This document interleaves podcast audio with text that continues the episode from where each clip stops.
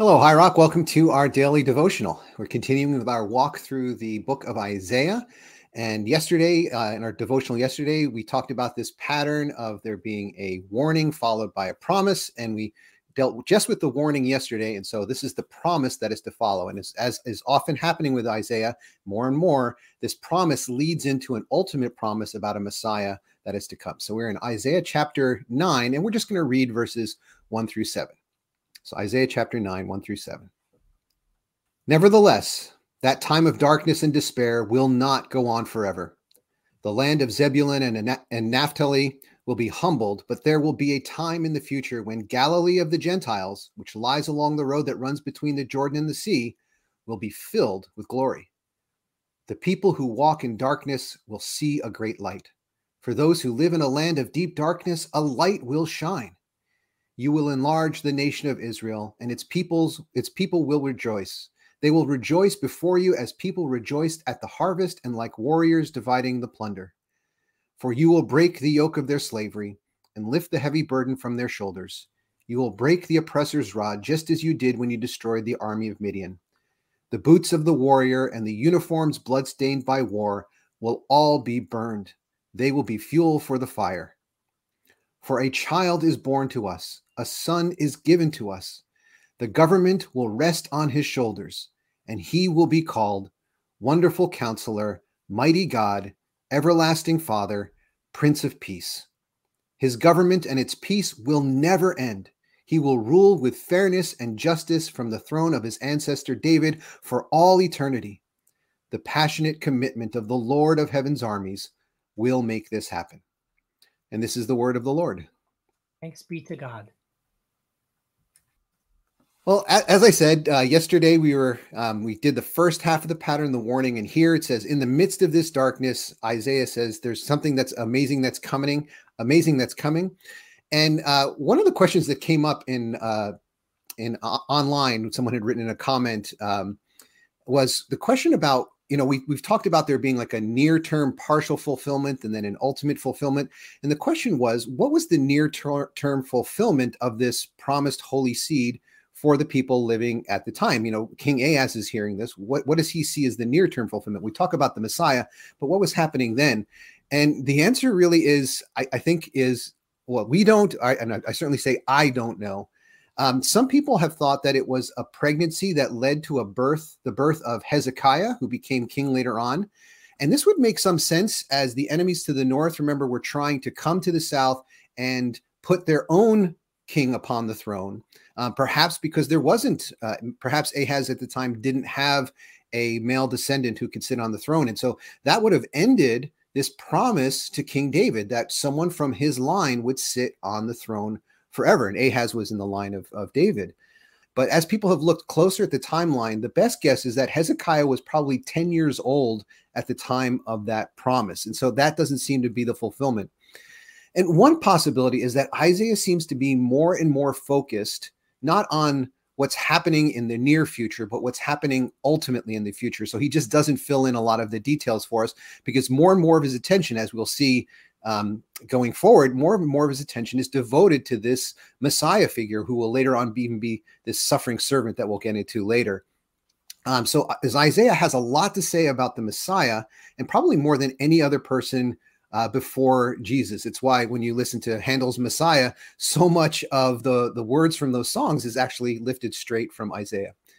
But but today in this passage, we're moving beyond the promised branch, beyond the promised seed, to now this image of a, of a son and the, the thing that's most interesting to me, or one of the things that's most interesting to me, is just this in this verse one where it says, in the land of Zebulun and Naphtali. So it's basically up in the north, uh, which is the land that's uh, the enemies of the southern kingdom of Judah. And it's the area that's going to be first conquered and, and cursed. And so it's interesting that the promise comes there. And it mentions the way of the sea, which is literally the road that runs from Jordan to the Mediterranean. And this is the road by which uh, later on the famous towns of, Bethsaida, Chorazin, and Capernaum were right next to that road. It's where Jesus did the vast majority of his miracles and spent the most time in his ministry. Will be right in this very scene where Isaiah is saying that's where the Messiah's glory is going to be uh, revealed in Galilee of the Gentiles. one of the things that's very clear is that this can't be someone who was uh, happening in King Ahaz's day, because it says that this is someone uh, on whose well, first of all, that he's going to be this great king, but also that uh, his government will never end. His rule and fairness, he, will rule with fairness and justice from the throne of ancestor of his ancestor David for all eternity. So this is clearly pointing to the Messiah, not any near-term king that was ha- uh, coming about at that time. I, I, guess the last thing I want to point out about this is uh, this last verse where it says that is the passionate commitment of the Lord that will make this happen. Um, it reminds me of the prophet Zechariah when he says, uh, quote, you know, speaking for God says, not by might, not by power, but by my spirit, says the Lord. The things that we truly want in life, the things that we are most tempted to fight for, uh, in the end can only be given to us by God. We can receive them only as as a gift. And I, I love the the Hebrew word here, kana, um, because it refers to the color that comes into a person's face when they feel passionate intensity, uh, whether that's a positive emotion or negative emotion. And so you, I can just, you know, I love this image here of God's face being filled with emotion, and that that deep commitment, that passionate intensity is what is going to bring about all the good things that we deeply desire. As much as we might desire them, God desires them even more. It's just that we have to trust God for these things to come about. So, Dave, I'm wondering what you see in today's passage. You know what I think of uh, is that that famous um, line from uh, the uh, called Chekhov's gun, right? It refers to this, uh, this playwright who had instructed that uh, there should never be a rifle on the stage unless it's going to go off before the end of the play. Uh, and it was a, a, way that he was trying to instruct people on how to to set up a story and build anticipation and move the plot forward. I'm thinking about that as I read this because that's what I see happening here in uh, all of Isaiah, really, but especially here in uh, you know in this passage we just read in chapter nine, where Isaiah is going to be dropping all these little clues that make no sense. We we have no idea what the significance of some of these things are now. You know, in Isaiah's time, people just are reading them, thinking, I, I you know, what does that mean, and what is he referring to? But later on, all of those details are suddenly going to have very different significance, right? And I, I think about the fact that, uh, for example, we're going to find out through the prophets that the, the Messiah is going to come from Bethlehem. And he's going to come from Nazareth. Well, that's those are, those are both interesting possibilities, but they're mutually exclusive because those are different places, right? You can't have both. And, and so, which is it? And suddenly, this almost becomes an impossible person. Those are just two of the things. There's like 300 something prophecies about the Messiah, but we, I've just mentioned two, right? And we, we see here in uh, in verse one that we read, uh, there'll be a time in the future where when Galilee of the Gentiles, which is along the road that runs between the Jordan and the sea, will be filled with glory. Well, Galilee, okay, that, that's great, but that's that's not where Jerusalem is, and and so how does all of this fit together? And and that the reason I'm telling you this is so often as we're reading the New Testament stories, especially around Christmas, we're reading the New Testament stories and we're wondering, why, are we telling these stories? You know, why are these details being included? Right? God, the God of the universe just showed up. This seems like a big deal. Why are you telling us all these little details about a census? And I mean, who cares? Is that really the point? This is actually why it's important. Because what the New Testament writers are doing, they're writing to people who do know all of these promises. And in fact know why all of these promises are a little problematic because they're impossible. And and so what what the, the new testament writers are telling us is hey you remember that one promise about this? You remember that other promise about that? See how these now come together right? So that well yes the family's from nazareth. The baby's born in bethlehem because of this census. And then after going to egypt and back they're going to go back to nazareth you see both of these things are actually fulfilled in one person. And again, that's just two of the 300 different factoids that Jesus has to fulfill. And that's why I think some of these passages that on their own don't seem so significant, it's it's taken in the totality. It's saying I'm going to do this amazing thing, this impossible thing, and then actually doing it, right? That makes you go, wow, that wasn't just a lucky coincidence. That that was careful planning. That was incredible love. And and so that you know, I, I, that's verse one. And verse two, I hear something similar, right? We, we read the, the people who walk in darkness will see a great light.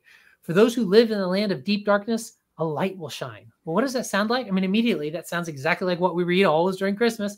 You know, a light has shone in the darkness, but the, the darkness has not overcome it. It's talking about Jesus. And so we're going to see that all of these Old Testament allusions are going to become so important to us.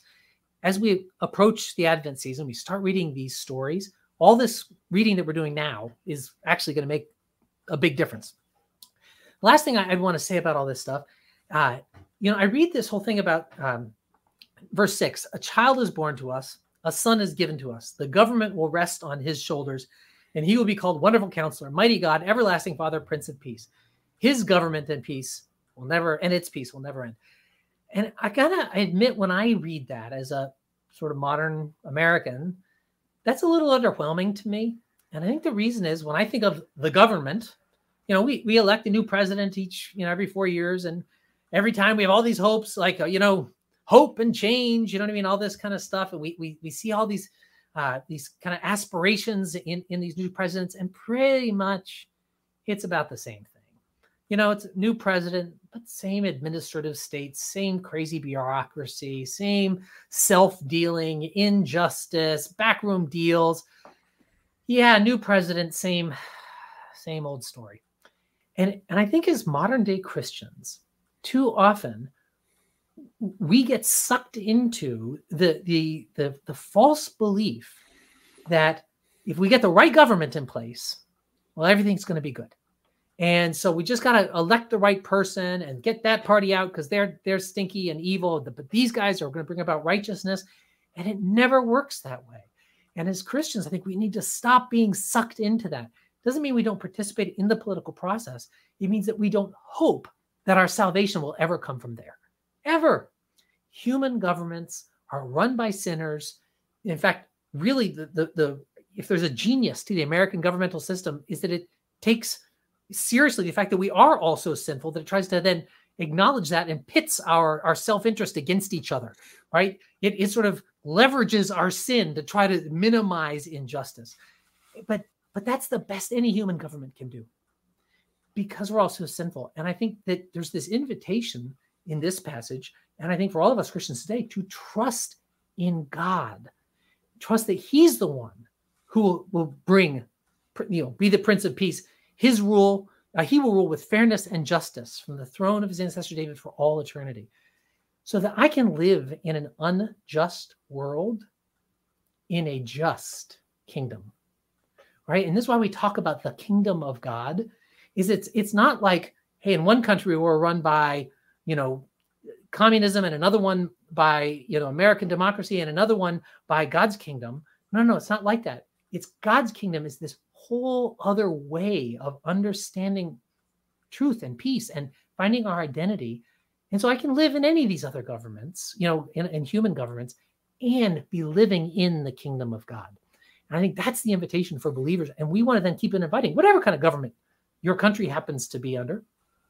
Great. Let's invite people to find their citizenship in God, find their allegiance to God. Uh, that's what I'm seeing is being promised here, right? This entirely new kingdom, a new citizenship, a new constitution that all of which Jesus is going to bring us. That is, I think, what, what Isaiah is promising. Hmm. Well, the examples you bring up uh, serve as a good reminder that um, we're going to need God to do this. Like it's the passionate intensity of God that's going to have to accomplish it. Because when we do it, it ends up as a disaster. So. Yeah. Amen to that.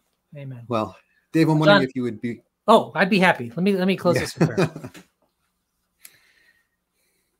God, we acknowledge how often we have trusted in humans for deliverance, for peace, for hope, for justice. And they always disappoint. And God, we, we repent of that. God, we put our hope in you alone. We do this in the name of Jesus. Amen. Amen. Well, thank you everyone for joining us. I hope that God will shine a light into your darkness if you're experiencing that today. And I hope you're able to join us again tomorrow as we continue with Isaiah. Go in peace.